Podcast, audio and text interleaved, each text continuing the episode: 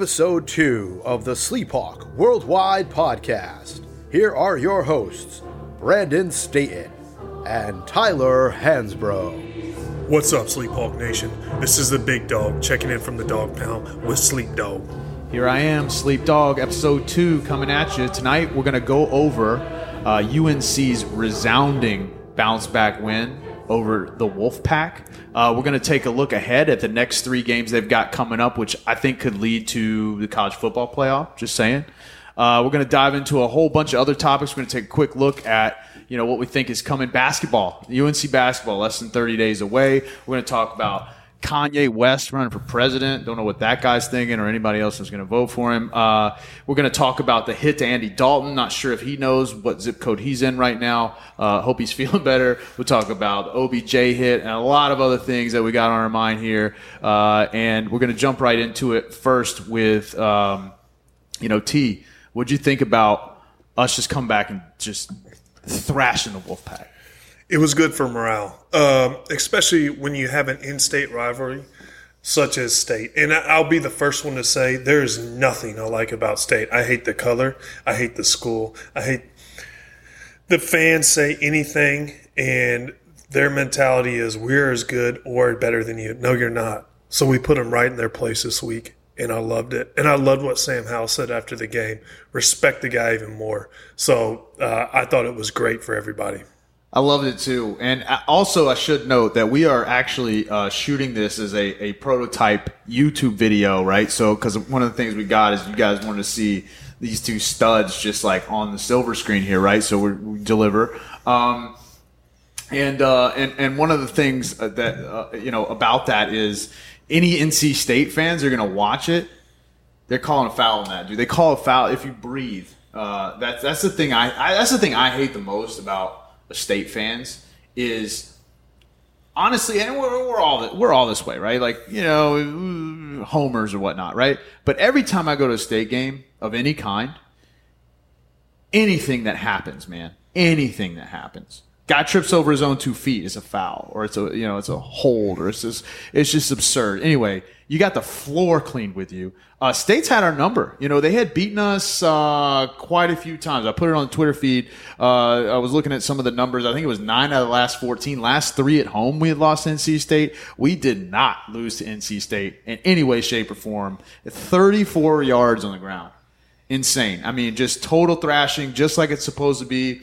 We put up 40 points on those dudes for the second year in a row. Uh, I mean, I think that we're just getting started on a run of you know just continued football dominance against the Wolfpack. The the good thing for me is, and I'm not a big uh, college football football expert, but I will say that you know anytime a team, especially a young team or a college team, has a big loss on the road, uh, it's always good to see a bounce back game and the last loss not leading into a hangover into the next one, uh, especially a rivalry. And I didn't know the statistics to it. I didn't know that we lost that much to them, but I always thought a key to Carolina football is taking care of Duke, taking care of State. So, and with State having a good football program, let's not let's not forget they've had some good good teams past couple years. This was a big win for us.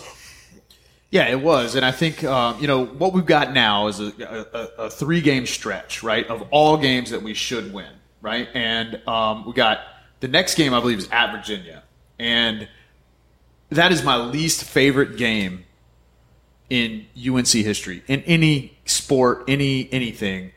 Football at Virginia is never good for us. So, you know, I'm almost happy that we already lost that Florida State game Otherwise, this would absolutely be the trap game. I think we win that game going away. I think things are different now. We've got Duke and we've got uh, uh, some other scrubs. I can't remember who it is. Before we hit Notre Dame, Miami, uh, both of which games we're going to win convincingly. We're going to put ourselves back in the top five, and we're going to play Clemson for the ACC championship. I'll give you my prediction on that game when it happens, but I'm going to give you a you know like. spoiler alert: We're going to win that game. We're going to the college football playoff everybody will tell you, how do you win three games in a row? You win the first game, then worry about the next game after. So I think as an athlete, I think you got to look at it from that perspective. Um, and you know, like I said again, I do not know much about college uh, football, but I think this was a good momentum for us to go into Virginia. Virginia has a rich history of uh, football teams, and it's not going to be an easy place to uh, play. Those fans are used to winning, and when you win at a, you know, when your fans are used to winning, it, it creates a winning culture.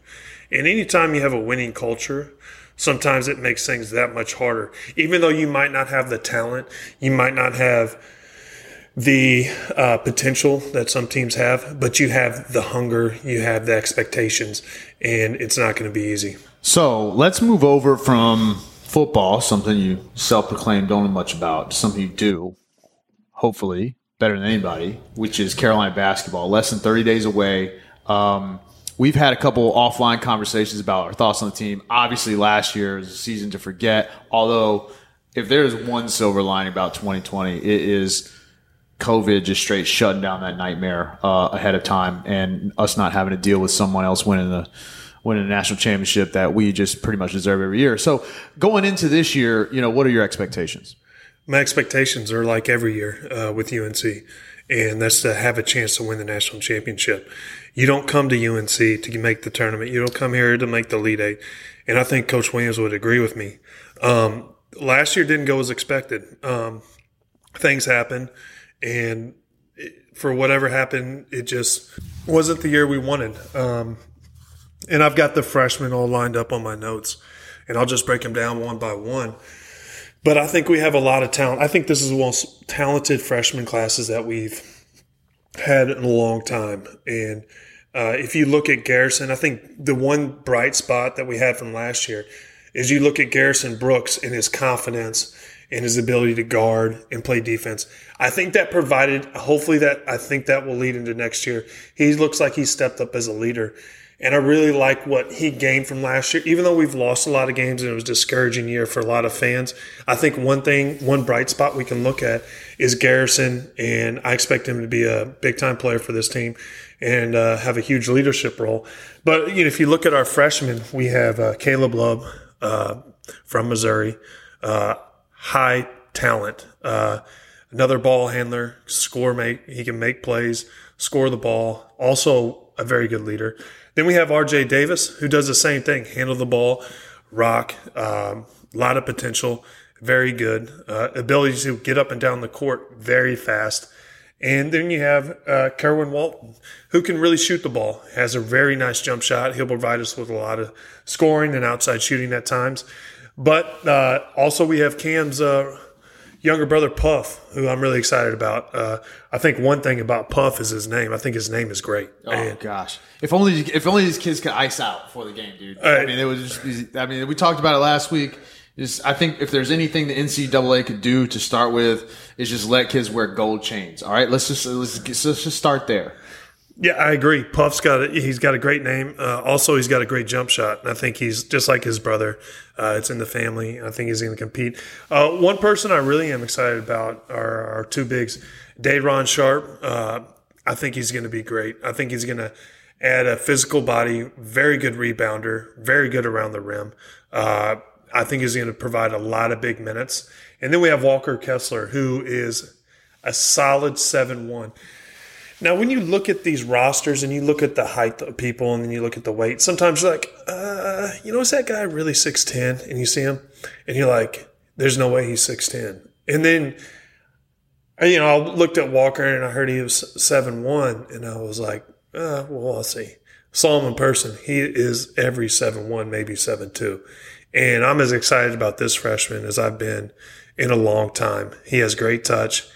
He has the height that you cannot coach. That's one thing about these seven footers that are, you know, somewhat mobile and can move and do things is they have such an advantage with their height and to be around the rim. And also, if you add great touch to that, it's a game changer. Um, you know, obviously he's a freshman. We we can't expect this guy to come out here and beat Dirk Nowitzki every night. Uh, he is human, but I think um, I'm really excited about him. I think he's going to do a lot of great things and, and provide this team with uh, much needed, uh, you know, potential. But also one other thing, let's talk about. Uh, we've had some injuries. I think Leaky um, could come in provide uh, depth off the bench, or you know, you come in and be a starter. He's got length. Uh, he's a wing. He provides rebounding. I think defensively, he's as good as they come. And I think offensively, if he gets his confidence, he could be a really good player too, and a big time impact player.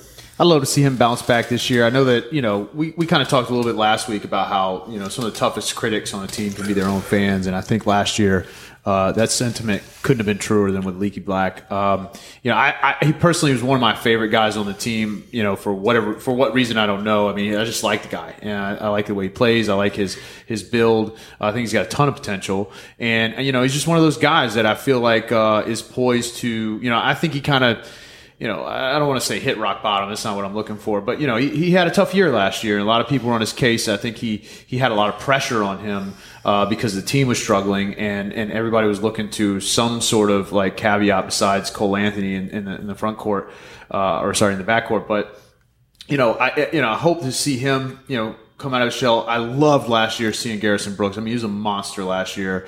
Bacot, I think, is going to bounce back. you know, he had a good year too, but I think you're going to see him evolve.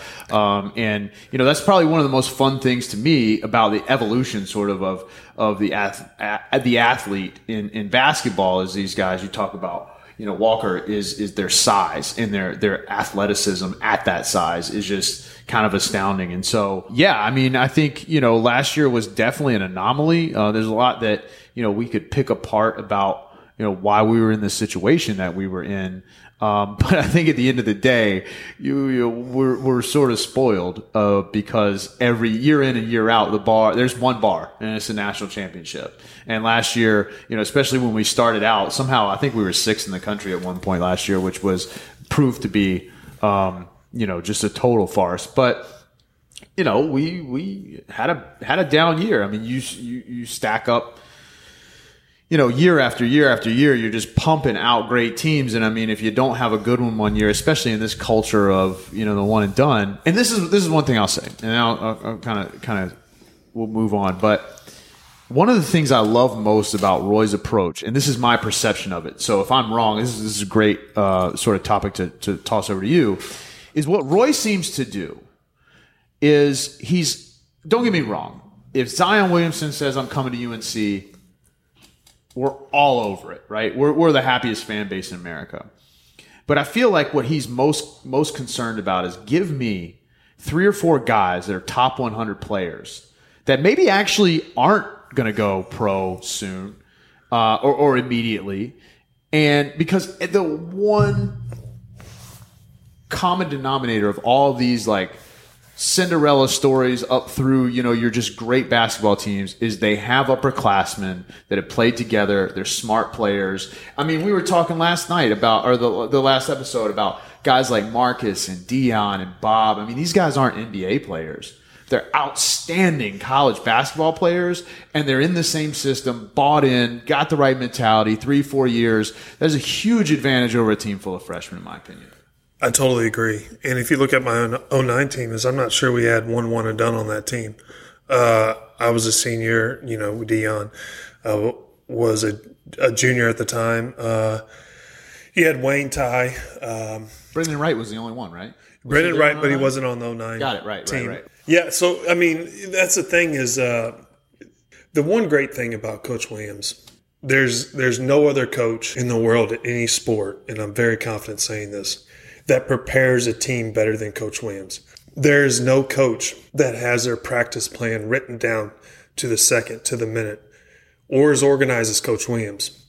And when you have multiple years of somebody that prepares like that and thinks about practice like that, and then really cares and comes out every single day and tries to get the team just a little bit better, that I mean that that is uh, as a player, your growth as a team and player after a few years of that is, I mean, it's unbelievable, mm-hmm. and it, it, and it really does a lot for the the athlete and the player, not only on the court but off the court too.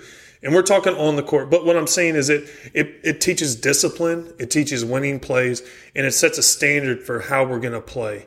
And as young as we were last year, um, I really think there were some guys who needed a few more years of growth under that type of discipline or under that type of practice that to really see the results that the UNC fans wanted. Would you say that Roy's more? I mean, because I think I think so many of the fans fall in love, especially in today's culture, with with like the um, what is it, like the GIF or whatever. Roy just going in there and like, I mean, I'm not even gonna not even gonna criticize his his uh, dance moves, but like it seems like he's a perfect blend of you know just on your ass, right, and then also um, relatable. And he's he's what seventy or, or, or close to it and and these kids are further and further removed from you know the generation that that he's from and i feel like he's you know is that an accurate assessment or I would say that's when you have those two or three year college players that come in and then they the freshmen watch how they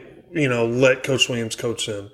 I think that has an effect, but also you got to take into uh, the results. I mean, Coach Williams wins. So you look at those three banners up there.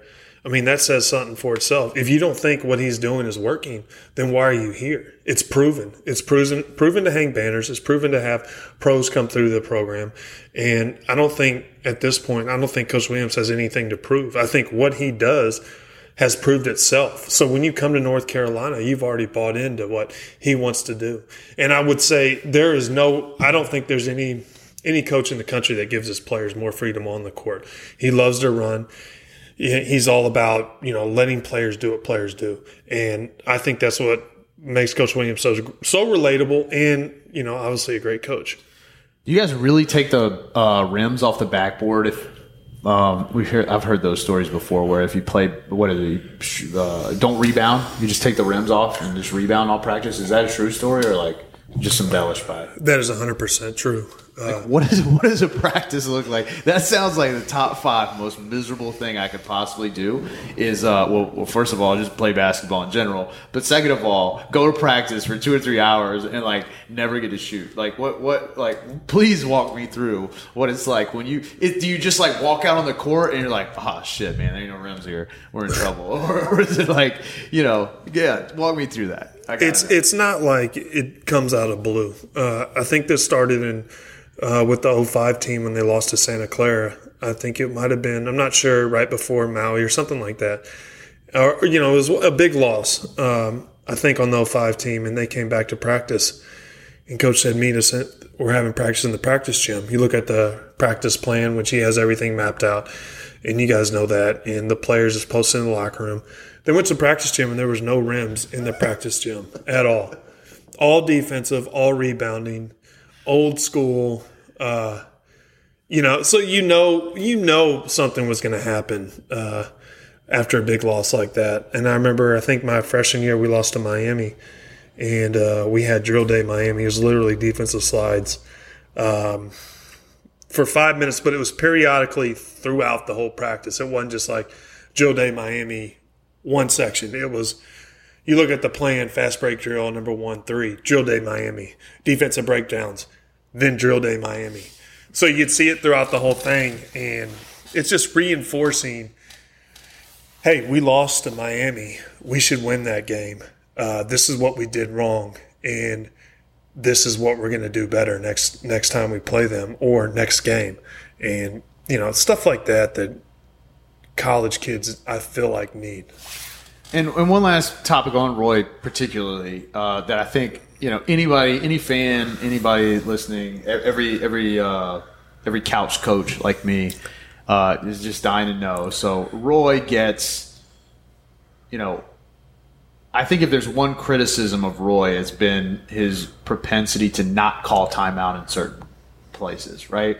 And I think that everybody, all the fans, you know, I always try to fall back. I'm like, I'm thinking to myself, like, dude, you should have called timeout there.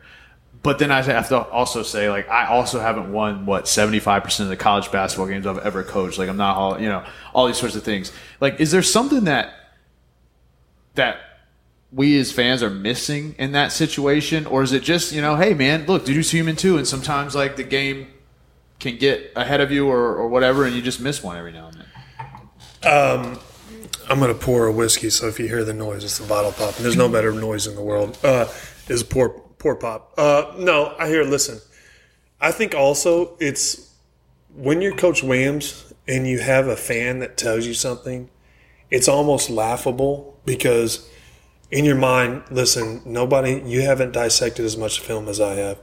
You haven't practiced like I have. You haven't been dedicated to this game the way I have. Who are you to tell me to call a timeout? And I think years of people have have telling Coach Williams, and he may not want me to say this, he may get mad, but you know, hey, I'm not going to call a timeout because I don't want to call a timeout. I'm not like, hey, I just don't call timeouts. Like that is one thing you know is as a player, no, I'm not going to bail you out. Fight your way out of this. And it's always been like that. And listen, if you're a UNC fan out there and you think that there's going to be a call timeout, like they're going to call a timeout when you want to call a timeout at this point, I'm going to go ahead and save you the blood pressure and the anger. Just let it rest. There's not going to be a timeout. We're going to be in this hole. We're going to get out of it, or we're going to just dig our deeper hole. So um, that is somewhat of an answer, but it's not the answer everybody wants. Well, and I also think, and of course, you're gonna there's there's plenty of arguments like you know when we, when we really just got housed by Kansas in the Final Four, for example. This this really doesn't qualify. What year was situation. that? That was. Um, I was on the team. It was 08. Um, yeah, that was tough. Uh, but you know, but, but my point that you know that game notwithstanding, you know, sometimes I wonder, especially in some of these regular season games, is Roy the kind of guy that would literally in the moment say, you know what, my kids, and this was going to sound probably a little sappy or something, and that's not where I'm really trying to go, but like, is Roy the kind of guy that's like, you know what, my kids are going to learn a lot more from this about life if I just let them learn and, and let them, you know, hey, win or lose the game, I've won a thousand games, it doesn't matter what is it, however many. Um, you think that comes in at all, or is it always about the scoreboard? Is it always about basketball? I don't. I listen. I've I know Coach Williams. I think pretty well. It's about winning. He wants to win. Uh, it's never. I don't think it's ever been about that. But I think it's just it's just part of his program, and uh, that's just what he does. I don't think it, it's not going to change. But you know, it's you could dissect the game and say at any point you should have done this. It's all like Monday coaching, right? So the game's on Sunday, then you have, they should have done this from everybody on Monday. Yeah, it's easy to say that, but uh, you know, you also, you know, you look at it. Coach Williams' teams, I would say, is probably the best conditioned team in college basketball. Why would you call a timeout and give the other team a rest? Yeah, that's true, and that's and what it all boils down to too. I mean, at some point, you know, you feel like if you look at traditionally, a lot of Carolina teams have just buried people in the second half because they just couldn't sustain that type of running and they weren't in that good of condition. And you know that that could go and that could factor into it a little bit too. Yeah, and that's one of the last. You know, one of the other things is you know, who's to say? I'm sure nobody's really sat there and counted all the times we didn't call timeout and things went great when we won. Nobody, nobody's saying that's a good thing we didn't call timeout there. Everybody, you know, is obviously focusing on on those losses. But anyway, it's just it's a common thread and it's mm-hmm. interesting uh, point of conversation. I mean, for me personally, at the end, anytime I'm second guessing Roy Williams, I'm always like, "Hey, man, um, there's a reason you're doing the Sleep Hawk Worldwide podcast." I mean, as great as that's going to be, like you're you're also not. Um, I was the worst player on the worst team in the state of North Carolina as a freshman in high school. By the way, maybe we get Coach Williams on here. Maybe be like, "Hey." Ten bucks says I don't ask him that question. Why in the? I'll ask him like, why in the? Why in the hell do you not, guys? If you if there's any sleep hawk people out there think that I'm going to ask Coach Williams, why in the hell don't you call a timeout? That will not be part of the question or on the itinerary. So maybe we never never find out. Maybe we leave it as a mystery. Hopefully, one day we get some clarity. Yeah, Roy comes on here. I'm just feeding softballs all day long. The only thing I want to know right now about Roy is uh, tell us about your typical round of golf with Roy. Like the funniest thing to me was you said, you know, he plays early as hell because, you know, obviously he doesn't want people aggravating him. Um, and anytime I've ever played with you, you got to play with coach the next day. You're like, man, I got to be here at what, like the sun comes up. I mean, there's probably probably dew on the ground for the first 17 holes. I think one time we were playing at seven, I showed up probably like I don't know six or something like that, and uh, I wanted to make sure I had my game ready when you play golf with Coach Williams, uh, you play fast. He does not like. Don't overthink it. You get up there and listen. If you're sitting here grinding out over, uh, you know, triple, quadruple bogey, go ahead and put that ball in your pocket. Save everybody some time uh, because if you're the type of person that plays it through, even if you, you know, if you're going to shoot like an eight on a hole and you're practice chipping on the fringe, uh, that'll be the last time you play with Coach Williams. Um, but I will say this: uh, everyone asking about if you're curious if Coach Williams is a good golfer, um, doesn't miss a fairway, very solid. There is nobody that hits it straighter than Coach Williams off the tee box, um, and he is an unbelievable putter. And that's two good combinations when you talk about golf. Um, he is a very, very good putter. So, last question about Roy, then we'll move on to our next topic. Story from last week. Remove Tyler. Say it's say it's Roy Williams, and old sleep dog hits a snap hook over there, about uh about thirty aught six coming right his forehead. What happens to sleep dog? I think Coach Williams laughs about it. Uh, maybe no. If you take him out, there won't be a laugh. Uh, yeah, I mean, uh, exile from. Uh, I would never cross the state border again. That's for sure. On the way in. No, I think you'd have a fun time with Coach Williams. Uh, the thing about Coach Williams is, you know, he knows people get a little tight around him sometimes, and he knows I get tight around him, especially when I'm golfing. Because, listen, I'm not the best golfer, and when you put me under pressure on the golf course, and then you add Coach Williams, who likes to play fast, and you don't want to, you know, you have all those memories of that coach putting you on the line for 33s, and then you have a lot of respect for somebody. You just don't want to mess up his round. So there's a lot of there's a lot more balls that go in my pocket playing with Coach Williams because you wouldn't grind them out. You're not taking your practice swings. Uh, it's you know it's much more enjoyable than playing with Cam. Uh, he's not as up. I mean, there's no our best friend Cam how we met on the golf course. Listen, if you can play with Cam, you can play with Coach play Williams with easy. Yeah, okay, I mean, yeah. yeah, I mean, you talk about a guy who doesn't talk to you in a golf round is is Cam Sexton, and and you can be like, hey Cam, how's your day? Good yeah, Coach Williams will talk to you, he'll laugh to you, things like that. You know, everything that you want to know on the golf course and have a good time, have a good round. That's great. That's what Coach Williams is about. A recurring theme on this show you'll find is, is everybody's going to get to know Cam, whether we ever have Cam on here or not. But shout out to Cam. Because the thing that was said immediately after we turned the mic off last time, Tyler looked at me and said, Damn, sleep. I don't know if Cam's ever going to talk to us again. And I was like, I don't know. You're right, Big Hawk. We might not. And and true to form, man, the one thing we dogged Cam for like a half an hour, and he was probably of, of all the support that I got, and there was a lot of it, none more than from Cam. And so shout out Cam. Uh, I think that's the, the the nicest you've ever been to either one of us. Uh, we appreciate it. We don't care about you at all whatsoever, um, but we do appreciate the uh, the shout out there, and hope to have you on the on the show someday because uh, you know, you definitely got a lot of stories to tell. We might need to get you sign a. You might have to sign a little NDA, a little waiver before you come on here and talk about us. But uh, it'd be one way NDA. Might have to have the audience or you guys drink a little coffee so you don't go to sleep either. Yeah, uh, we'll chime in. Me and Sleep will tell some jokes to wake you all up, and then let Cam have at it. Somebody else that uh, took a little nap, and I don't mean that. Yeah, I mean that's kind of probably messed up way to say it. Andy Dalton. Uh, I'm a big Washington football team fan. It's been a curse uh, my entire life. I've never hated a team that I'm supposed to like more than the Washington football team. Name notwithstanding, we all know that punchline. They're so bad. They're like I know the good players and some of the some of the you know the middle of the road players I used to know. I don't anymore. Uh, but my man, 53, I think it's Bostic. Jon Bostic. Jon Bostic just clobbered Andy Dalton. I saw that he didn't get punished. I haven't followed that that closely. Hit looked mean. Uh, not an Andy Dalton fan, not a Cowboys fan, but never want to see, never want to see that happen. Um, dude, that was scary. What do you think? You think he should be uh, suspended?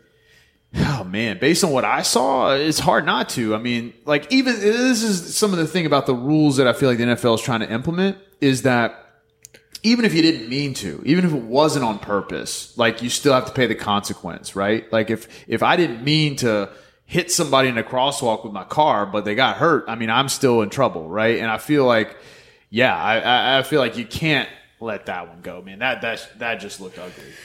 Here's my issue with it uh, on multiple levels. This is the new NFL, and the reason it's a new NFL because science has proven that concussions and uh, head traumas leads to serious injuries down the line, and you have this long list of NFL players who have come out with all these issues, and the NFL basically tried to suppress suppress those voices to an extent. And then you have people, you know, you see the NFL trying to make a movement towards that.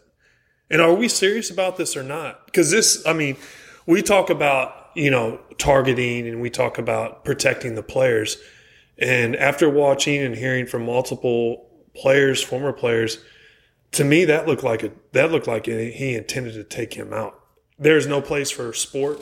And I would tell you this: I've been on the the other, I've been on the Andy Dalton side where I've taken some hits intentionally, and there's no place for the game in sport like that. And can you imagine what if this? What if that was Tom Brady? What if that was Aaron Rodgers? What if that was uh, Russell Wilson? Mm-hmm. I mean, what I mean, what does the NFL? Do you think because it's Andy Dalton, the backup, that it's the punishment. Ah, we'll just rub this. What if that ended Tom Brady's career right there? That's a great point, and I think you know because because you, got a guy like Tom Brady that's probably getting to the end of it anyway. And who was the last player? There was a there was a player. Um, names evading me right now, but you've had a. There have been players that have sort of like this concussion issue over a long period of time, and they can't quite get back to it. It'd be interesting to see. Obviously, hopefully, you see Andy Dalton back under center for a number of reasons for the Cowboys next week, right? But it, it didn't looking like it, right? And um, and you're exactly right. I mean, it was just an egregious play, man. There's no place for it, and it, it's easy for us as fans again, like to to forget the fact that these guys are human. Man, this guy's probably got kids and a wife and all this sort of stuff. I mean, that's what's fascinating to me is like put yourself in the in the human position here, right? I get that this dude's NFL, he's millionaire, he's made all this money, he's famous, he's all that sort of things. But at the end of the day, and you can speak to this more than the average person can, like, man, that guy still got to go home to his family too, and you know, you're jeopardizing, you're putting someone like that in harm's way, not just to in their NFL career and their ability to earn for whatever time they have left but man, to to do the the simple things that you know a lot of people take for granted. We're forgetting this is Andy Dalton. This isn't even a scrambler. He was giving himself up. If Andy Dalton was some amazing scrambler that had a tendency to rush for a lot of yards, put his head down, Cam Newton his way into the you know to the touchdown, then I think it's different. But this guy was this guy has no. I guarantee you, the scouting report Andy Dalton is hey, listen, we got to take this guy out before he lets his feet loose because he could he could really leave us in the backfield if we yeah, don't take him out. Could, this guy could dust us yeah. if we ain't paying attention, right? Okay, yeah, sure. and so could a refrigerator. And let me tell you, I can speak to concussions about as good as anybody. I had one I set out for ten months, and people people talk about issues. I've also had three screws put in my left knee, and if I had to do it over again, I put a screw in every every joint in my body than to go through what I did with that concussion. And people who talk about this, that's the way the NFL is. They need to see hits like that. Listen, guys are bigger than they've ever been, stronger than they've ever been, faster than they've ever been. No, no, they don't. They're not hitting like this. They were not trained like this back in the day. This is like you haven't experienced what those head traumas can do to a person. And I think that's what science is proving. And I would like to see, if it was up to me, this guy would be done for five games and I wouldn't even blink my eye. And if the NFL truly wants to make a stance on this and talk about head injuries and take this stuff serious, then hey, there's no room in the game for that. Yeah, I mean, you saw it with Garrett. Because my next question kind of goes to like, okay, well, if if if Jon Bostic was Myles Garrett, right? But Myles Garrett swung his helmet at a what was what was Mason Rudolph at that point, like an eighth string quarterback, you know? Um, and they, what did they suspended him forever? I mean, it was a long suspension, maybe the rest of the season. I don't remember. Uh, as the Browns, who cares? Um, well, somehow the Browns are five and one right now. It's just insane. But anyway, you know, so I think there's a lot of uh, you know, there's a lot of double standards there. I think you're exactly right. It's a serious issue. Uh, segue Antonio Brown, that's coming up. Uh, but I think you see with Antonio Brown some of the residual issue of sort of this mental health thing. You know, uh, I mean, at least I hope it's a mental health thing because if anybody acts like that and they're normal, like they ain't normal, right? Anyway. Yeah, I think. Uh, well, the thing is, like AB signed to the Bucs. When when I actually saw it, I was like, "Hey, I think this is a great signing." And the reason I said that is because you don't need to put a guy like Antonio Brown on you know, when he was at Oakland, he was a man like, hey, we're going to watch Antonio Brown. when you see him on the Bucs, you're gonna be like, man, this guy. We're going to watch Tom Brady. This isn't Antonio Brown's team. This is Tom Brady. They don't need Antonio Brown. And to add another weapon to a guy that's proven like Tom Brady and he's such a great leader, I, I'm curious to see what can happen if this guy can uh, calm down with some of his antics and really truly become the receiver that all the fans like to watch that doesn't bring the fireworks and all the drama and really buckles down and plays football, I think it could be a scary combo. So Bruce Arians said, you know, that that Antonio Brown has matured. And, you know, Antonio, man, in case you're listening, I'm going to apologize in advance. Um, Antonio Brown was one of my favorite players in the NFL. I mean, it's I'm one of those guys. Like all my friends know. Like for example, I probably mentioned about seven times in the last pod, but LeBron James. Like I just I like watching great players. I don't have a, a super swan. If you're a Washington football fan, man, you got you got Chase Young, and that's about it. Like you, I don't have like a sworn allegiance to a player because all of my teams except Carolina suck, and of course Carolina recycles players every four years. But Antonio Brown is just one of those guys that's just so much fun to watch because he's electric. And for me, like me personally, he just trashed that with his just like even when the even when he went to Oakland at first and they did the whole hard knocks, man, I was watching it, I was loving it. And he got into this weird thing about the helmet, and then it just spiraled out of control. And I'm like, dude, you're a douchebag. You know, like get it together, man. Like you got all this money, you got all this fame and stuff. And look, man, I get it, right? I'm not in this position, so who am I to comment on what this guy's doing?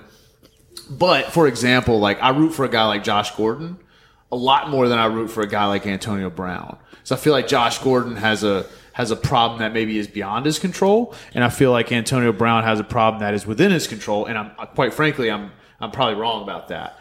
But you know, the same thing. Antonio Brown sort of uh, shows me that, hey, dude, like I'm here to play. Because in the one game he played with the with the with the Pats, he had like 90 yards and a touchdown or something. I mean, solid. And, and you know, the thing is, like, we don't know what's going on with Antonio Brown. We don't know if he's going through something. But it's always weird, you know, when you're a teammate with somebody and then everyone labels like, man, this guy's crazy. He could be the most normal guy in the locker room and then just go on like this weird tangent whenever he's outside of the locker room or the the atmosphere of the team. Very and true. you're just like, who is this guy? And you can't believe some of those things. But, you know, we don't know what's going on. But if this thing works out, I mean, buckle up. Because this could, they, they adding weapons to possibly the greatest quarterback to ever play.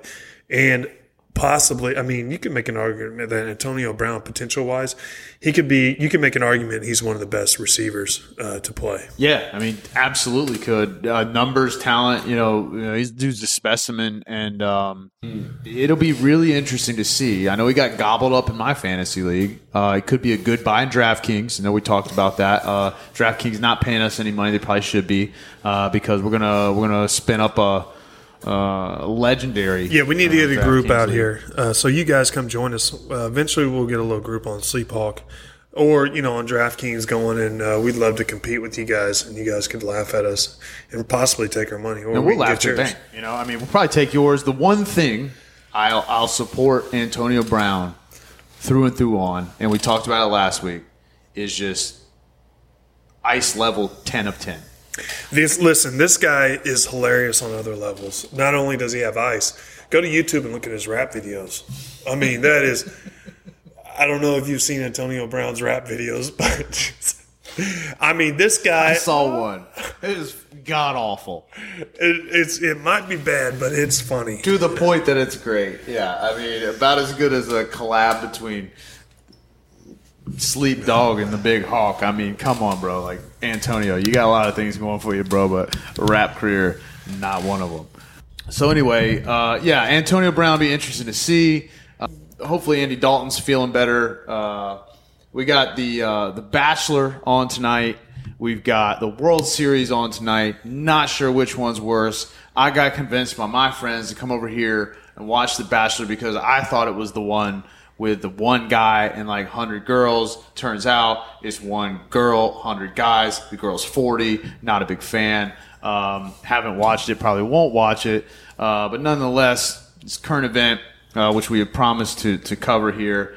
And um, yeah, I don't know, T. You, you you you got a week up on me on that one, dude. Listen, I'll give you guys a little break, breakdown. Uh, high quality drama.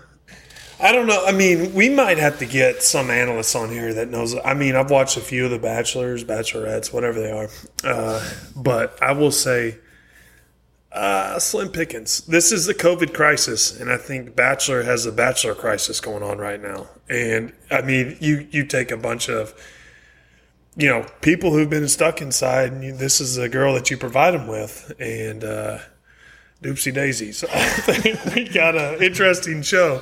As a man that has never, literally ever seen probably through an, an entire episode, uh, because sleep ain't no simp.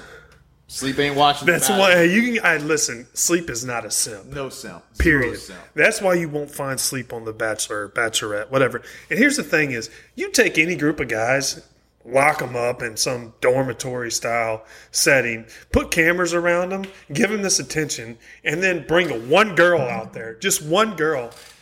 Good God, what do you expect? I mean, and let's. I don't give a. I don't. I don't care if they pull her out of a fucking nursing home. This girl's gonna look like Cindy Crawford in the fucking nineties. Uh, we'll see how this thing plays out. Wouldn't know if she fell out of the sky. Got no idea. And, and one thing we want to say, ladies, like honestly, is one thing that you know we, we, talk a lot about guy stuff, and we want to be you know we're, we're having a good time, we're having a lot of fun. Uh, one of the things that I, I think we should and need to get out there is that Big Hawk and I 100% support you know this whole women's movement and empowerment thing going on right now. So so please take anything that we say about this bachelorette as as nothing but fun and, and games. But yeah, man, I mean, this chick's 39 years old. Yeah, she she's older for the Bachelor history of the the age that they have on there. Cougar. Yeah, she is a cougar. And listen, I will say this: listen, ladies or guys, um, yo, we're not about we're about this movement forever. We we want everything. I mean, it is not just like don't get this twisted. We're not the most politically correct people. So if listen, if you're looking for that, please don't please don't hold us accountable. Waiver right now. Um, but no, I mean they could do much better than that. Uh, but you know, everybody deserves love. Yeah, I mean, and I'll tell you, dude, I'm going through the uh, through the online dating thing, and we're not going to stay on it long, promise, because uh, I don't want to mainly. Uh, but it's a real life bachelor bachelorette situation, man. I'm telling you, man. Look, ladies, I'm not sure what you think is going on with men. I, from what I understand, there are uh, uh, many men with their shirts off in the bathroom, uh, which is weird because I've never done that. There's many men holding up big ass fish, which is weird because I've never done. I don't even like fish. I ain't never. I don't like holding them. I don't like worms. I don't like any of that stuff. Uh, I'll go outdoors, such as I don't have to touch or see any like wildlife. Um, but man, that's what it's become. Is it's like all this sort of stuff is you know. But you know, I, yeah, sleep ain't no simp. So I just say, hey, if you if if uh, you know it starts feeling too bacheloresque for me, man, I just I just bail. And um, yeah, so it's it's comical to me how how this show, this weird ass show, has influence. Like I was talking to this girl recently, and she was telling me about how um, you know her and her friends get together, and man, all I do is just close my eyes and envision these girls just sitting around, sharing all their like like like like dating profile connections, and just feel like they are bachelorettes.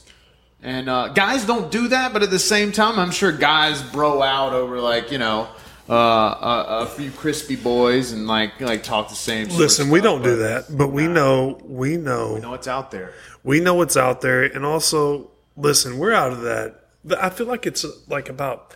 I think we missed that cutoff maybe by about ten years. By the skin of our teeth, really. And, and I think it's now. It's not about a personality. It's not about like a who can post the coolest stuff. Is what's really willing in these some like somehow you know they have forgotten like the connection between people and they look at uh, likes post how good you can look on the internet. Hey how about this? Build a connection. Like let's go do some fun stuff. Put the phone down uh, instead of this instagram like post how many followers you have world that we live in now. Yeah, I mean, you got to learn how to edit your pictures, apparently. And it took me I don't know, 45 minutes to figure out how to record on the microphone here. So like editing my editing a six pack and like getting that like, you know, that lighting right, like that that filter, uh, not happening for me. So anybody that, you know, comes across my uh my little uh my, my couple shots there, like you know, my bad, but take me as I am because I, I tell you one thing you're getting with, with Sleep Dawg, you're gonna laugh, no doubt about Yeah, it. you're gonna laugh and listen. I haven't edited anything ever, and we're not even talking about book reports in fifth grade. I didn't edit those things either. So don't even expect. Don't expect. That was the editor. Don't expect any editing on my behalf. Plus, I gotta. I'm not looking for anything currently. Uh, a taken man. Oh yeah. All right. So hey, last thing, man. Kanye's running for president. Tell me about it. Listen, uh, back to you know, people have talked about this mental health stuff. I listened to Kanye on Joe Rogan, and uh, Con- I think Kanye clicks at a level that people sometimes can't comprehend. And the thing that I like about Kanye running for president is if this was like a third grader or like a fourth grader, we'd all support him and stuff. But this is a man, like I mean, this is this is A a rich man. very rich, uh, success proven. And you know, you can make an argument like Kanye's ego is the way is what has like that's what is like that's Kanye. That's what's made Kanye Kanye. Dude made a song about it. Yeah, and so here I listened to him on Joe Rogan. I was like, man, Kanye's not as out there as I thought he was going to be, and you know, just listen to him a little bit. So what if he wants to run for president? Like, what is the harm in him running for president? Everybody's got the right to do it. I'll tell you that much. Yeah, you you know what I think it is? I think he has a courage to uh, admit that he wants to run for president. I think that's what gets people upset is that a lot of people at his level, well, not his level, but a lot of people just in life when they hit that age, instead of having that uh, young mentality that we all have in fourth or fifth grade, oh, I can be whatever. It seems like when you get older, people try to bring you back into reality and be like, no, you can't do that. And I think Kanye's like, no, I can do that. Here's what I will say about Kanye. I think a lot of the reason why you know, I think the biggest complaint about politics today is that like, how could we not get a better candidate? And this is, I don't care if you're Democrat, Republican. I've heard this from everybody. How can we not get a better candidate than what we've got to choose from? And that's not just the two presidential candidates. That you look at the whole list of everybody that's that's vying for the for the ticket, right? And the reason why is because they know that everything that they've accomplished is going to get called into question. They're going to get drawn through the mud. They're going to have every freaking nook and cranny of their entire lives just like examined to the nth degree. Uh, any woman scorned or man scorned is going to get you know brought out into the light, and you're going to see that, right? And so I think most people are like, why would I do that? I've got all this power, I've got all this money, I've got this great lifestyle. Why would I? Why would I sign up for a government job? Right? And I think um, so. The one thing I will say about Kanye is, you know, right, wrong, or otherwise, he's basically looked those things in the face and was like, "Hey, man, I'll do it." Agree. That's what makes Kanye Kanye, in my opinion. And um, I thought when he said he's running, I, I laughed uh, literally because I thought it was hilarious. But um, yeah, I mean, everybody's got their far out there kind of dreams. Yeah, far out there uh, to say the least with Kanye. Well. Listen, everybody, we've had a lot of support over the last week. We really appreciate it. We are constantly trying to improve and make things better. At Sleephawk Worldwide on Instagram, at Sleephawk WW on Twitter. We're not on Facebook because Facebook is weird. Um, you know, hit us up. Let us know what you want us to cover. We're uh, we we really care about what people want to hear, not what we want to talk about. Tyler, we got great stories from this dude. Uh, me, I don't really contribute much except for uh, about 45 minutes in figuring out how the microphones work, but I'll do my best. Um, you know, keep stick with us because we are uh, we're committed. We're going to keep publishing things that uh, that we think are worth listening to based on your feedback, and uh, you know, we really want to make this something that that you guys enjoy. Yeah, seriously, hit us up. We don't care if it's just a question. We'll field it. If it makes a show, it makes a show. I mean, there's nothing like ask us whatever. And before we before we sign off this second legendary episode of the Sleep Hawk Worldwide podcast, I got to give a shout out to my man Matt Gerard, who really put the first one together. We know there were some issues, and I promise you, they weren't Matt's fault. Uh, this guy took, uh, well, he turned water into like I won't say he turned into wine, maybe like Boone's Farm. Like he turned water into like something drinkable, uh, according to most feedback that we got. So Matt, man, thank you so much for for for for. putting the trash back in the bag um, so that so that people could listen and enjoy it guess what, man? We're about to send you another one and ask you to do that shit by tomorrow. Um, so, so Matt, shout out. Uh, Cam, shout out for still being our friend. Dan, shout out for not showing up for the bachelor party. And uh, shout out to everybody who listened. We're going to sign off for this week. We're going to come back next week. We're going to run down the UNC just demolition of UVA uh, and probably some other cool shit that happened over the weekend. T? Talk to y'all later. Later.